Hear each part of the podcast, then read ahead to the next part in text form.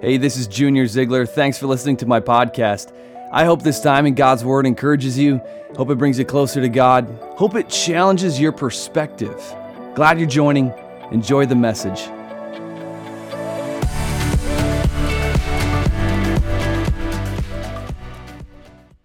When I was about nine years old, I went into a pawn shop I guess it wasn't so much a pawn shop. Those have seedy reputations. It was more of a, of a resale shop, like a, a buy and sell shop. I love resale shops. Even today, I, I love them. I find the craziest stuff in them. But as a nine-year-old in this resale shop, it was, it, was, it was heaven. See, I'm from Wisconsin, and so this resale shop was in Wisconsin, and this resale shop had all the Wisconsin stuff, you know, deer heads and hunting rifles and neon signs. I mean, it was just mesmerizing for a nine-year-old. But then I saw it. It was in a huge glass case. And the light was bouncing off of it perfectly. It was a glossy jet black, gently used Sega Genesis. See, I never had a gaming system. I wanted this one. Problem was, it was 60 bucks. I don't have 60 bucks. And my parents weren't just going to give me, you know, 60 bucks. Uh, see, I lived in one of those, those homes, those terrible homes where you, where you didn't get everything you wanted as a kid. Like if you wanted something, you had to work hard and save up. It's so un American. My parents were the worst. So I had to save up for several weeks to get this Sega Genesis. I mowed lawns. I took care of an old lady's disgusting cat. There's a nasty cat. I watered my neighbor's flowers. And finally, after weeks of work, I had the money to buy the Sega Genesis, and I did. I was so proud of the day that I brought this home, plugged her in, played some Madden 95. That was the best game, Madden 95. You remember these game systems, though? It wasn't just Sega, it was like Nintendo and, and Game Boy, you know, N64. Oh, these were, these are the, remember when they would, uh, remember when they would glitch? You, would be playing like uh, Sonic with your friends, and then all of a sudden the, the game would just like pause, or, or it would you know go into a loop, and the music would be in a loop, and, and then you'd have to you know turn it off, and, and either like take out the cartridge, remember this, and you'd blow in it like like a like a wizard with, with magical breath, or you'd have to hit the big old reset button on the game. And that big old reset button would stop the whole thing and, and reboot the whole system, clean the glitch, and, and then you could go ahead and play again. 2020 felt like one big long glitch, didn't it? We were frozen in quarantine. We weren't ourselves. I mean, virus and riots and elections and panic. I mean, 2020 just felt like this crazy glitch. There was, there was no playing for us last year. And now here we are, 2021. Is the glitch over? I don't think so, because if you look at just the news this last week, we're still glitching. We're still on the fritz. And maybe it's time that you and I, we all hit that reset button, reboot the system, and find a maybe not a new normal, but a renewed normal. See, as a, as a church, for the most part, we take a book of the Bible. That's what we do all the year, and we slowly walk through a book of the Bible. We dig into it, we, we unpack it, we figure it out, we wrestle with it, whether we like it or not, we wrestle with it. And today we start a new book. We were starting 1 Corinthians today. Like the reset button on a Nintendo, 1 Corinthians is like the reset button for your life. And as we'll see, these next few months, this book addresses all of the glitches in our lives relationship glitches and attitudes and family problems and disagreements and financial messes. That was 2020 for us. I don't need to show us the graphs. That was 2020. So many of us are bringing into 2021, we're bringing those glitches, addictions, and, and relationship messes. Unfortunately, it's not going to be as easy as hitting a reset button. But in our hands, we have a roadmap from God that confronts the different problems that we picked up last year. And I believe these next few months, God will redeem a lot of your mess, a lot of my mess, heal some wounds, and start this process of moving forward. You up for this? I hope you are. Let's get it. 1 Corinthians chapter 1. We start in chapter 1. Here we go. 1 Corinthians chapter 1. Let me pray before we jump into this. And I do hope that you grab a Bible, whether uh, you, know, you, you have one in, in your house or, or whether you just grab your phone. But I really hope you have the Bible because I really want us all to be on the same page together. But 1 Corinthians chapter 1. I'm going to pray before we jump into this. Father, we thank you for who you are. We thank you that you care enough to, to give us your word. This is your word. And may we remember that as we study this. This is, this is from you, straight from you. And so, Father, we, we ask that, um, that, that your Holy Spirit illuminate this text to us. This has the potential to change our lives. And so many of us, I would say all of us, need that. As God, we, we ask that you speak to us for your listening. We pray this in Jesus' name. Amen. All right. Well, I, am going to use the TV to, to project a lot of the verses for the most part, but uh, I just want to read the, these next, uh, these first few verses, and I hope you have your Bible in front of you. Uh, verse one. Paul writes this. He says, "It's Paul, called by the will of God to be an apostle of Christ Jesus, and our brother Sosthenes, the church of God that is in Corinth." to the sanctified in Christ Jesus, called to be saints, together with all those in every place, call upon the name of our Lord Jesus Christ, both their Lord and ours, grace and peace. Now, let me just stop here. Why do we do this? You ever do that when you're reading the Bible? You just like stop for a second, like why am I doing this? Like, who's Paul? Who's, where's Corinth? I mean, doesn't it sometimes feel like we're reading somebody else's mail? And not just somebody else's mail, but like ancient mail. All these people, forgive me, but all these people are dead. Why are we reading this? Why, why do we do this? It's like uh, on the metal cabinet in my, in my office. Uh, I have a 70 year old postcard of the Union Building in, in Madison. It's right off State Street in, in Madison, Wisconsin. This is where my wife and I shared our first dance, we shared our first meal. And, uh, and so this is a, a, postcard from, from the 40s. And on the back of the postcard, there's a, a UW student that writes, she, her name's Anne, and she writes to her friend Emily. Both are probably dead by now. And Anne writes to Emily, she writes, All I do is study, study, study, you know, at the UW. And the note is of no interest to me. It's just one girl complaining to another girl because I have no idea who the two ladies are and why they're writing to each other. I just, I, I have this for the picture. The letter on the back, I, I couldn't care less about. I just don't care. And it can feel like we're doing that here, right? Some of us open up the Bible, we're like, I don't know who this guy Paul is, who he's writing to, these people are. I'm, I'm reading somebody else's postcard here. And I totally get that. So let me just quickly introduce you. Paul is the author of this letter. He wrote a big chunk of the New Testament. About 28% of the New Testament was written by Paul. 28%. Paul was originally an enemy of the church, terrorized the church. Uh, that is until Jesus Christ shows up to Paul and says, Hey, man, you're playing for the wrong team. Paul surrenders his life to Jesus Christ, submits to Jesus Christ, and then begins starting churches. He's an entrepreneur, he's a, he's a church planter. He starts many, many, many churches. Corinth this church being one of them. Acts 18, you can read it for yourself at another time, but Acts 18 tells us of Paul planting this church in Corinth. Now, Corinth was a very difficult place to start a church. It was located in, in southern Greece. Uh, it's a port city, so a lot of merchandise is, is coming through Corinth. It's a beautiful area. If you look at this picture right here, it's a beautiful, beautiful area. Uh, during this time, during the time of this writing, it had a great economy. There was a great nightlife. It had a great arts district. It was like New York City, only with a prettier landscape. And this right here is where Paul starts the church in Corinth. He gets a few members, he creates a, a leadership board. He's with them for about 18 months, and then he leaves to go start another church, plant another church somewhere else. You think about it, 18 months that Paul is with them. That, that's not a very long time at all. These people in the church in Corinth really had to grow up in their faith fast. It was, it was just a few years ago that they had no idea about Jesus Christ. They had no interest in Jesus Christ. And now they're trying to, to run with a church in a culture that is positioned against the church. And so here, the church of Corinth, we got this little church, 50, 60 people right in the middle of a city with little morals. And that's a recipe for disaster. Things get rough. This church is a church gone wild.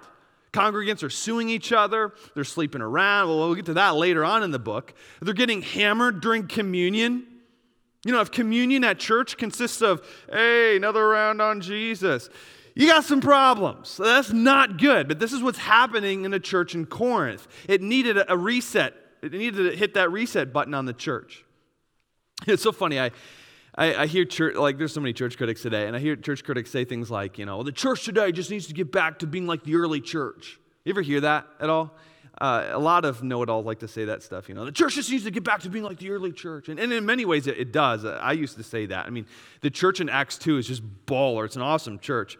But I sort of smirk when people say that. You know, if we could just get back to doing things the way the early church did them, it's like, uh, like court appearances, uh, sleeping around, drunk fest, fighting? Like, which, which, which church are you talking about? Hopefully, not this one.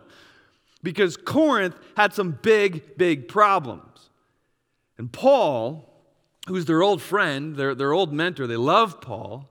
Paul writes them a letter to reset the church and usher in a renewed normal. And this letter, unlike the postcard hanging up in my office, this letter is timeless because it addresses this little church, so it addresses you and the issues that you have and the issues that I have.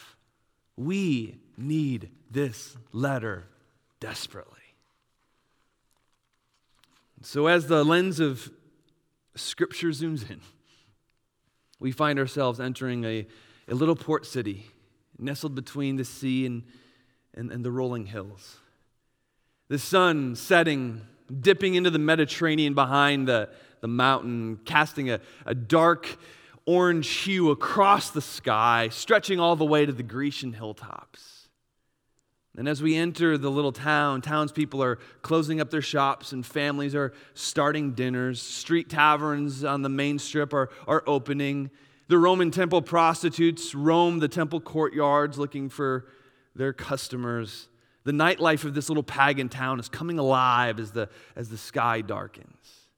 It's a town that you and I will get to know much better as we stay here a few months. And there, somewhere in the town, a little church meets. Some of them are Jewish, most of them are Gentile. Many in this church used to solicit those temple prostitutes across the street as a form of worship. Many of the women used to be those temple volunteer prostitutes as they served the temple doing that. But now they're together, their lives are changing, and they're sitting in church. It's a hodgepodge of people, very different backgrounds, different upbringings. Many are struggling to get along with each other. Lawsuits are pending in the courthouse down the street. Yet there they are, trying to do church without killing each other. When suddenly a messenger arrives, a letter from Paul. Oh, this excites everybody. Paul's an old friend, a, a dear friend, a missed friend. And Together, the church opens up this letter, reads this letter that will usher them into a renewed normal, a better normal, a renewed normal. And look what Paul writes them, verse 10 of chapter 1. He writes, I appeal to you, brothers, by the name of our Lord Jesus Christ, that all of you agree, and there be no divisions among you, but that you be united in the same mind and the same judgment. Well, can we just memorize it? Let's just keep this up here and just memorize this verse. Like, write it on our mirrors, recite this verse every time we want to argue with somebody. Recite this verse before we post something on social media. Don't you want this? Doesn't this sound so refreshing? We're 2,000 years away from this divided church, yet we find ourselves in the same positions, don't we? We're very divided. Society is so divided. Our nation is more divided, and in many ways, it's more divided than it's ever been. Uh, riots and looting and storming the Capitol this week. I mean, come on, it, it is bad.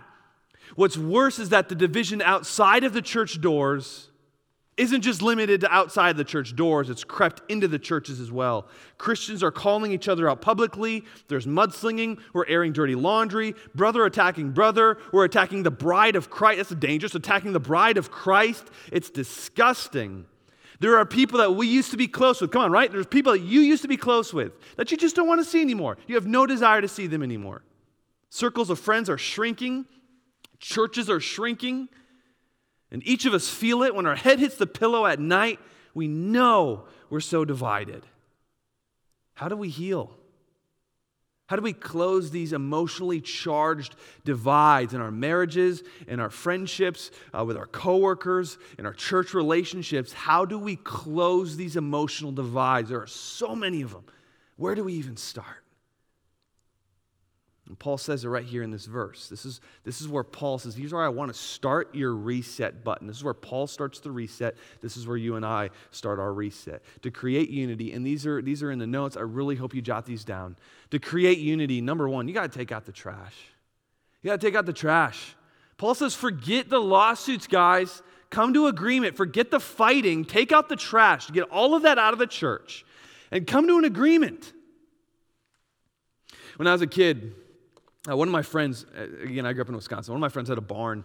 Uh, they had horses and they had sheep, and uh, they had this, this this big, actually, they had a few barns, but they had this, this barn, and, and they weren't like the, the cleanest people. Very nice people, um, but not, not like orderly, not, not clean. So this barn got really, really gross. I mean, horse manure and sheep scat caked the floor. Uh, there's hay on the floor that's rotting, uh, random broken farm equipment, you know, piled in the corner. Nobody ever went into this barn. It smelled horrible. So I helped my friend clean this barn out it was, it was, it was so gross. I mean, we threw out the farm equipment in the corner first. I mean, we shoveled layers of, of animal droppings under the hay, the rancid smell. I mean, just made you gag. But when it was all done, it was, uh, it was so satisfying. It was, it was clean. It was still a barn, but it, it looked really nice. It, it was a refreshing feeling to have that cleaned out. And I wonder, is your life that barn before it got cleaned out relationally. Filled with junk, and bitterness and resentment, and envy and competition and hurt and pain are just caked in you. And at first you tried to, you know, sweep it under the rug, fake it till you make it, you know. But then the, things just began to pile up, and, and now there are multiple names of people that you just don't want to hear from. You just don't want to be around and see and, and it's, it's piling and it's beginning to stink and, and you, can, you can feel it in your spirit. And paul says here he says put on some work boots clothespin your nose grab a shovel take out the trash. All that trash you picked up in 2020 take it to the curb. That's a humbling thing to do but do it. Stop sweeping. See that's our problem. So many of us we're really really good sweepers. So we don't take out the trash because we're just really good at sweeping We'll just sweep everything under the rug. Any sort of you know, pain or any sort of conflict, oh, we'll just sweep it and then smooth it over. You got that marriage glitch going on. That, that tough conversation needs to happen with your spouse. You need to get counseling. But that's really awkward. That's an awkward conversation. That's difficult. That's humbling. So let's just let's just sweep, sweep, sweep, sweep, sweep, sweep, sweep. Fake the marriage that I want. As long as the pictures look nice, then we're good. Even though the story behind the Insta story is a very different story. Just go fake it with that friend. Even though there's a rift with that friend, just kind of fake it, you know. I'll grit my teeth with that coworker. So we'll just keep sweeping, sweeping, sweeping, sweeping, and we'll distance ourselves from people, and more divides happen. As long as we just keep sweeping, sweeping, sweeping. It's like it's like uh, Dory. uh, Dory's. What did she say? Just keep swimming, just keep swimming. We spend our days singing, just keep sweeping, just keep sweeping, just keep sweeping under the rug. The problem is we mentally trip over that lump in the rug. Oh, yeah, to their face, everything's dandy, right? Oh, I'm okay. You didn't hurt me. I'm, I'm, I'm, we're, we're cool. I'm happy. It's fine. And we tell ourselves that too, right? We lie to ourselves. It's fine. I, I, I, I don't want to have that conversation. So I, everything's okay. Problem is, is two hours later, we're driving going, that's trash. And your spirit and your mental state can only take so much. Your life is a barn caked with crap, years of horse droppings and rotting nasties just piling in your spirit. And then we wonder why we feel distant from other people. We wonder why we don't feel ourselves. It's because our spirit is filled with trash. Take out the trash. It's humbling, but take out the trash. Now, let me qualify this too, because uh, so many people can really misunderstand what Paul's getting at.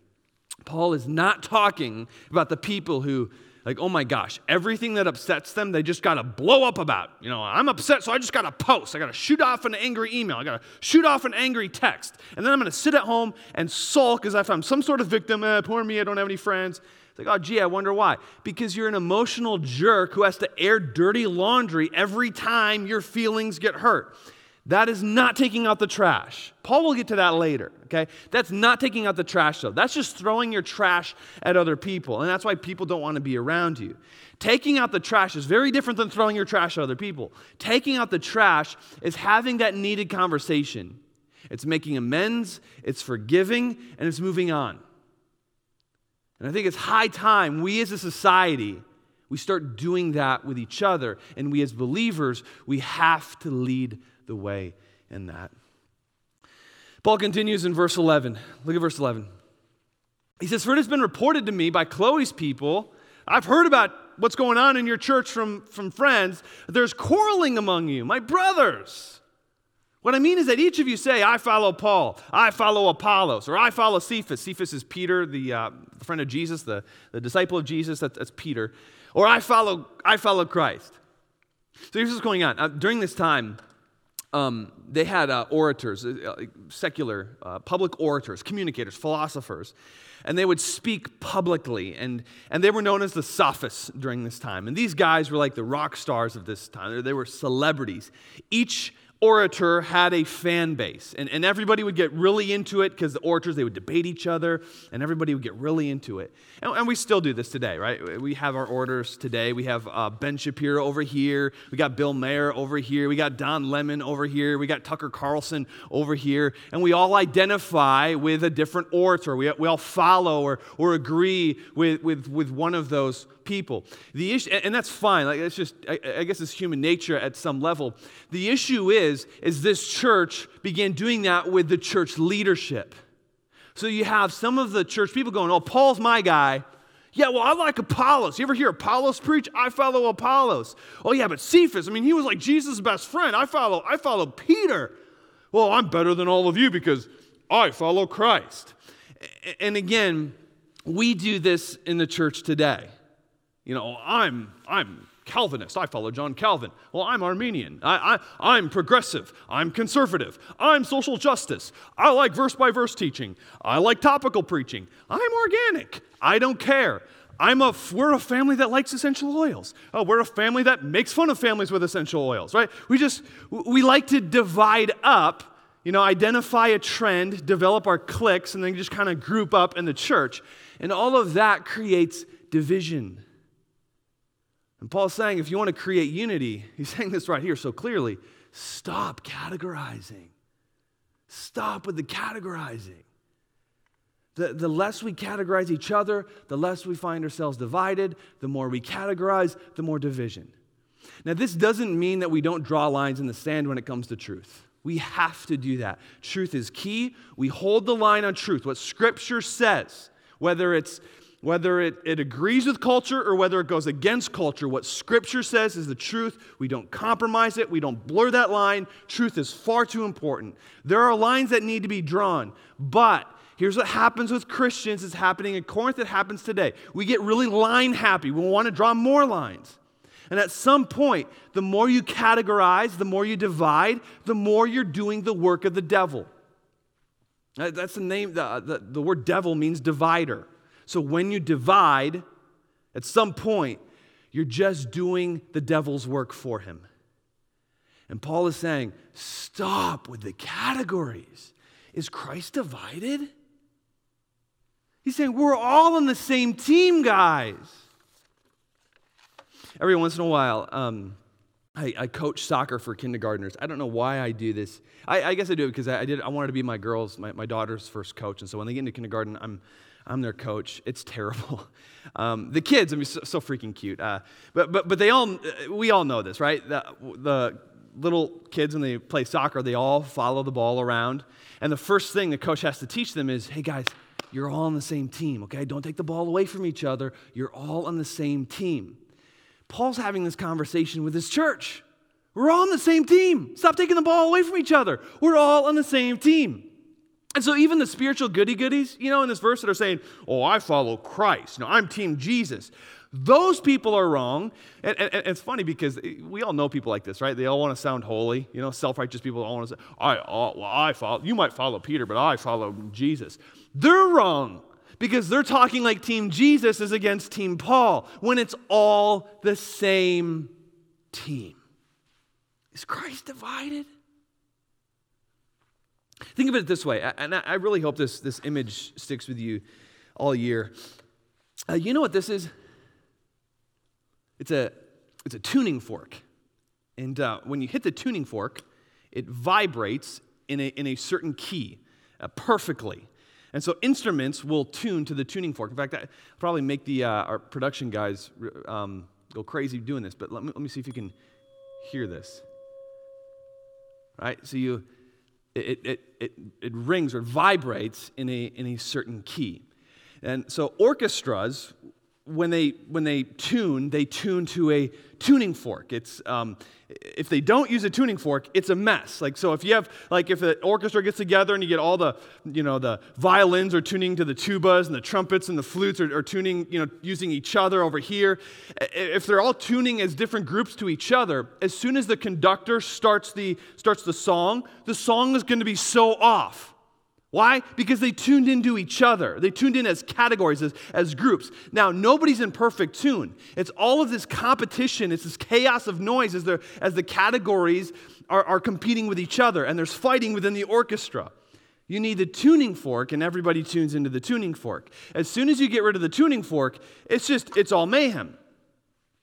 And this is what Paul's getting at. It's the same with us. It's the same with this church in Corinth when we try to tune in with each other, you know, okay, the conservatives in the church are tuning into each other over here, the liberals in the church are tuning in over here, it creates a mess within the church.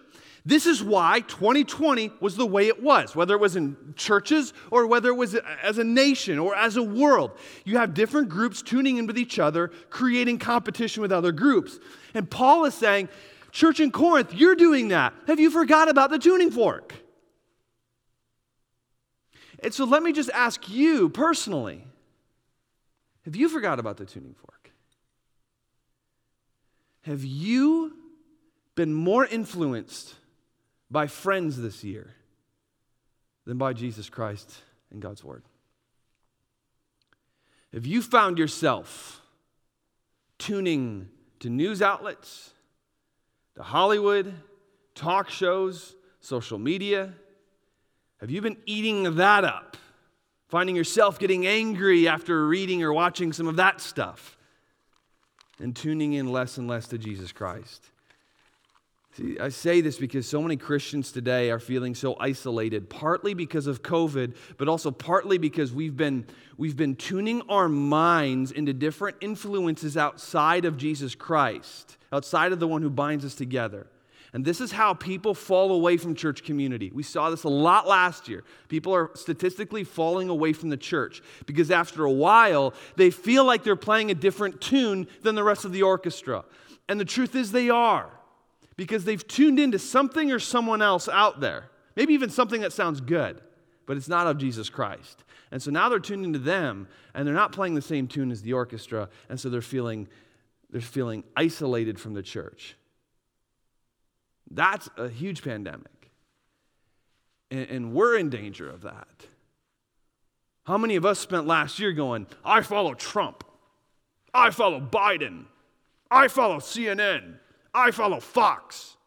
And Jesus screams from the heights of heaven, I thought you follow me. Stop with the categories.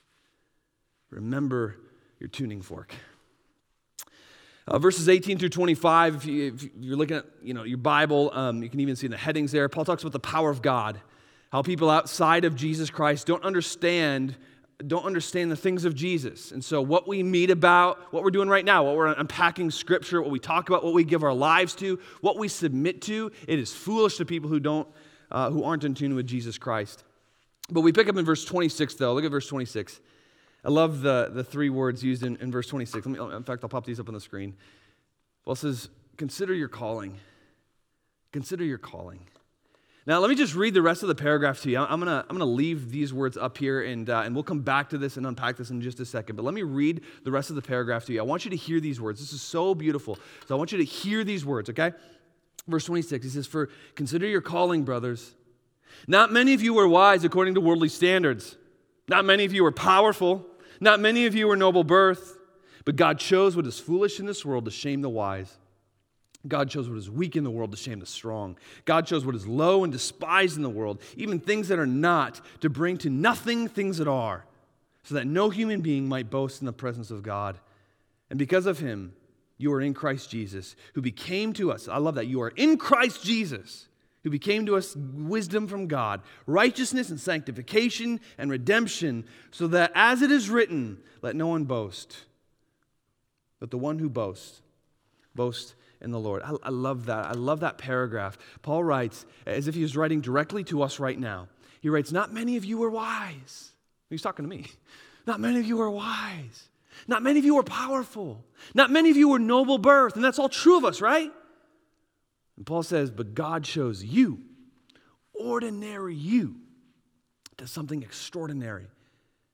Because of the gospel, because you are in the family of God, you eclipse the strong and the powerful and the noble of this world, which is why he starts with these three words. So consider your calling. In other words, what he's saying is start acting like it. Start acting like it, church. You eclipse the noble, you eclipse the powerful, you eclipse the strong. You're in the family of God. Start acting like it. Stop holding on to the trash. Stop with the categories and remember who you are. Here's what Paul's getting at to close the divides, and, and, this is so good, to close the divides in your life, the divides with your relationships, the divides in your dating relationships, the divides in, in your marriage, the divides in your family, to close those emotional divides. Paul is saying, practice the gospel. Practice the gospel. You want to bring unity to a divided world. It's the gospel that's going to do that. Consider your calling. See, how many of us see the gospel as merely something that happened to us, you know, way back when? You know, Jesus died and rose again. Uh, we trust him, and so we get heaven, and that's the gospel. Okay, yes, but it is so much more than that. The gospel doesn't just save your soul, when it's applied, the gospel saves your relationships. The gospel saves your home. The gospel saves your attitude. The gospel saves your addictions. The gospel saves your finances if, if it's applied. And in this context, Paul is saying to unify, apply the gospel to your relationships. And you might be thinking, well, how do we do that? What does that even mean? You know, practice the gospel. It sounds like really churchy and really weird, Junior. What does that mean? Oh, I'm glad you asked. The gospel, simply put, is this God loves you but we walked away. We created a, divide between us and God. And there's no getting over this divide. God is so holy. We are so dirty. We could do good works all day long. It's not going to happen. We're not going to get ourselves across the divide. There's nothing we could do. We are doomed for hell. That is why Jesus came to bridge the divide. To, to, to, he died to pay our debt, to bridge the gap. That's the gospel. It's like, okay, great. What does that mean to practice the gospel throughout our day? It means what God did for you, you in turn do it for others. And, and I, I'm not overstating this. This right here could be the catalyst for life change in you. This could be the biggest thing for you. See, the gospel includes to practice the gospel, you got to love. You got to love. You want to practice the gospel? Start there. Love. God loves you. You don't deserve it. We've turned it down. We've resisted God's love, but God loves you. And once you embrace the love of God, we can't help but love other people. And that's where this starts. Everybody wants to talk about, you know, unity, right? We talk, how many of uh, how many times at work or, or, or, at church or with people do we hear, you know, oh, I'm so sick of the division. Of, let's just get along. Okay, that's fine, whatever. That's all talk until you actually love someone that you disagree with. Conservatives. Can you love liberals? And God does. And progressives. Can you love conservatives? God does. Mask haters. Can you love mask wearers, lovers? And mask wearers or mask lovers, can you love mask haters? Those of you who are social justice warriors, can you love those who have a different opinion on justice? See, that's where this all starts. Love is wanting unity. And that's the problem. Some of us, come on, let's just be honest with ourselves right now. Some of us don't even want unity. Oh, we say we want unity. We don't want unity. We'd rather be right. Unity to us, like the, the ideal situation, how many of us have dreamt of this? Unity to us is one day we just all wake up with everybody sharing the same opinion as me. No, come on, that's ridiculous. That won't bring unity. Love despite differences, brings unity. You can talk about unity all you want. You can sing kumbaya, wear all the shirts, raise a lighter, whatever. It doesn't matter until you love somebody who disagrees with you. And maybe this year is the year you just got to learn how to love better. It's the gospel. Had God loved us the way we love each other, we'd be burning in hell. Thank God his love is perfect, and he calls us to love better. Love. But the gospel also includes conf- confrontation, right? God confronts man in the garden, God confronts us. Now, let me just say this don't confront anybody, don't confront anyone until you love them. And let me repeat those words for some of us, because some of us really struggle with that. Those of you who love confronting and love writing nasty emails and love writing nasty texts, you have no business confronting anybody that you don't love. No business doing that. Make sure you are dang good at loving before you do this. Because if you don't do this, if you don't love when you do this, you're just whining and making things worse. Hashtag 2020. You cannot skip step number one. You gotta start with love. But you also gotta confront. It's part of the gospel. God confronted man in the garden, and God confronts us. There are there has to be a time where you go to your friend, you go to your spouse, you go to, go to other people, coworkers, and you recognize the divide. That's confrontation. Confrontation is addressing the divide. Hey, there's, there's something, this happened, and there's a divide. There's something between us. I don't want there to be. And, and maybe we won't come to full agreement, but can we just talk about the divide? That's confrontation. Confronting is not whining. Confronting may require you to humble yourself. That's, that's I mean, right? Jesus coming to us, that was a humbling thing for us, for, for him. So, confronting for us is going to require some humility. It's not winning a battle, it's not making them think how, how you think, it's addressing the division. Having that conversation and taking out the trash. Stop sweeping and lovingly confront. God loves us, He confronts us. Then what does God do? God forgives, right? That's part of the gospel. God forgives us. When God forgives us, we have no right to withhold that forgiveness from other people. We are never more like Christ than when we forgive. You are never more like Jesus than when you forgive. Forgiveness closes the divide. Right? Confrontation addresses the divide, forgiveness closes the divide. It doesn't mean that you're going to wear matching sweaters and ride tandem bicycles with them.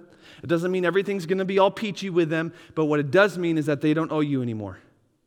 And the more you release them from their debt, the less they live in your head rent free. It's just less division. And so God loves, God confronts, God forgives, and then God gives grace. Grace. Grace is keeping the divide closed. After God forgave you, He forgives you again, didn't He? And then He forgives you again. It's grace.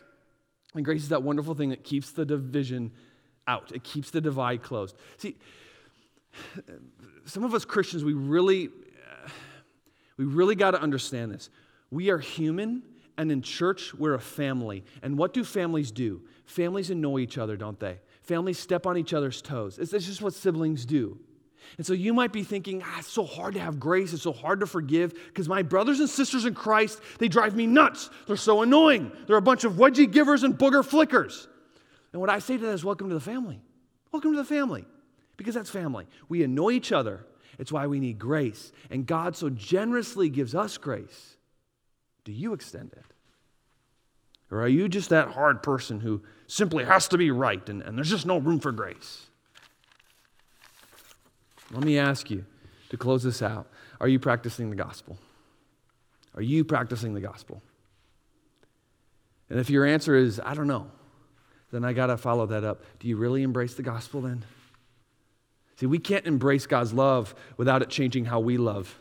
And we can't accept God's forgiveness without forgiving other people. And we can't enjoy the grace of God without giving it away. That's how it works. We can't. With all of the divisions today, it's really got to make us wonder how many of us haven't embraced the gospel yet? How many of us see a church as a, as a social thing? You know something something we get from. Church is a good thing or, or church is a wholesome thing. So many people nowadays just see church as like a like a like a movement where just we, we do good things whatever. But how many people sit in church haven't actually embraced the gospel? And that's that, that's the so what. We start here. Have you have have you really embraced the gospel? Have you turned from your way? Have you surrendered your opinions have you surrendered your need to be right? And have you started tuning in to Jesus? Gotten rid of all of the other influences and have seen Jesus as your main tuning fork, so to speak? Have you actually done that? Or this whole church thing? Is it just something you do? But in reality, you are most influenced by whatever's happening around you. The evidence of you embracing the gospel, the evidence of you embracing the gospel is you living it and you practicing it over and over and over. And I hope you chew on that.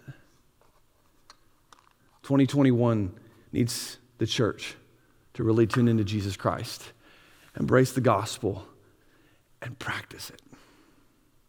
Father, we thank you so much for the gospel. We thank you for what you've done with us, that you love us, and we don't deserve it, and we've resisted it, and we've fought your love, but you love us. God, we even thank you that you confront us, that you address the divide, that you address the sin in our life, because we need that. We get so dirty, and we have gotten so dirty this last year. God, we thank you for your forgiveness, that you forgive us. God, we thank you for your grace. May we as a people, may we be a reflection of what you've done to us. And Father, we confess that so often our reflection hasn't been all that great. And may this year, may we be better at that. In so doing, re- pushing the reset on our relationships and our attitudes and just all the junk in our life. And so, God, through the power of the Holy Spirit, we ask you to empower us to take out the trash, to stop categorizing everybody, because we love to do that. And Father, may we practice the gospel. We pray this in Jesus' name. Amen. Hey, thanks again for listening. And if you enjoyed the podcast, don't forget to subscribe. Better yet, hit that share button. Maybe screenshot it, share it with your friends. Thanks again for joining in, and until next time, God bless.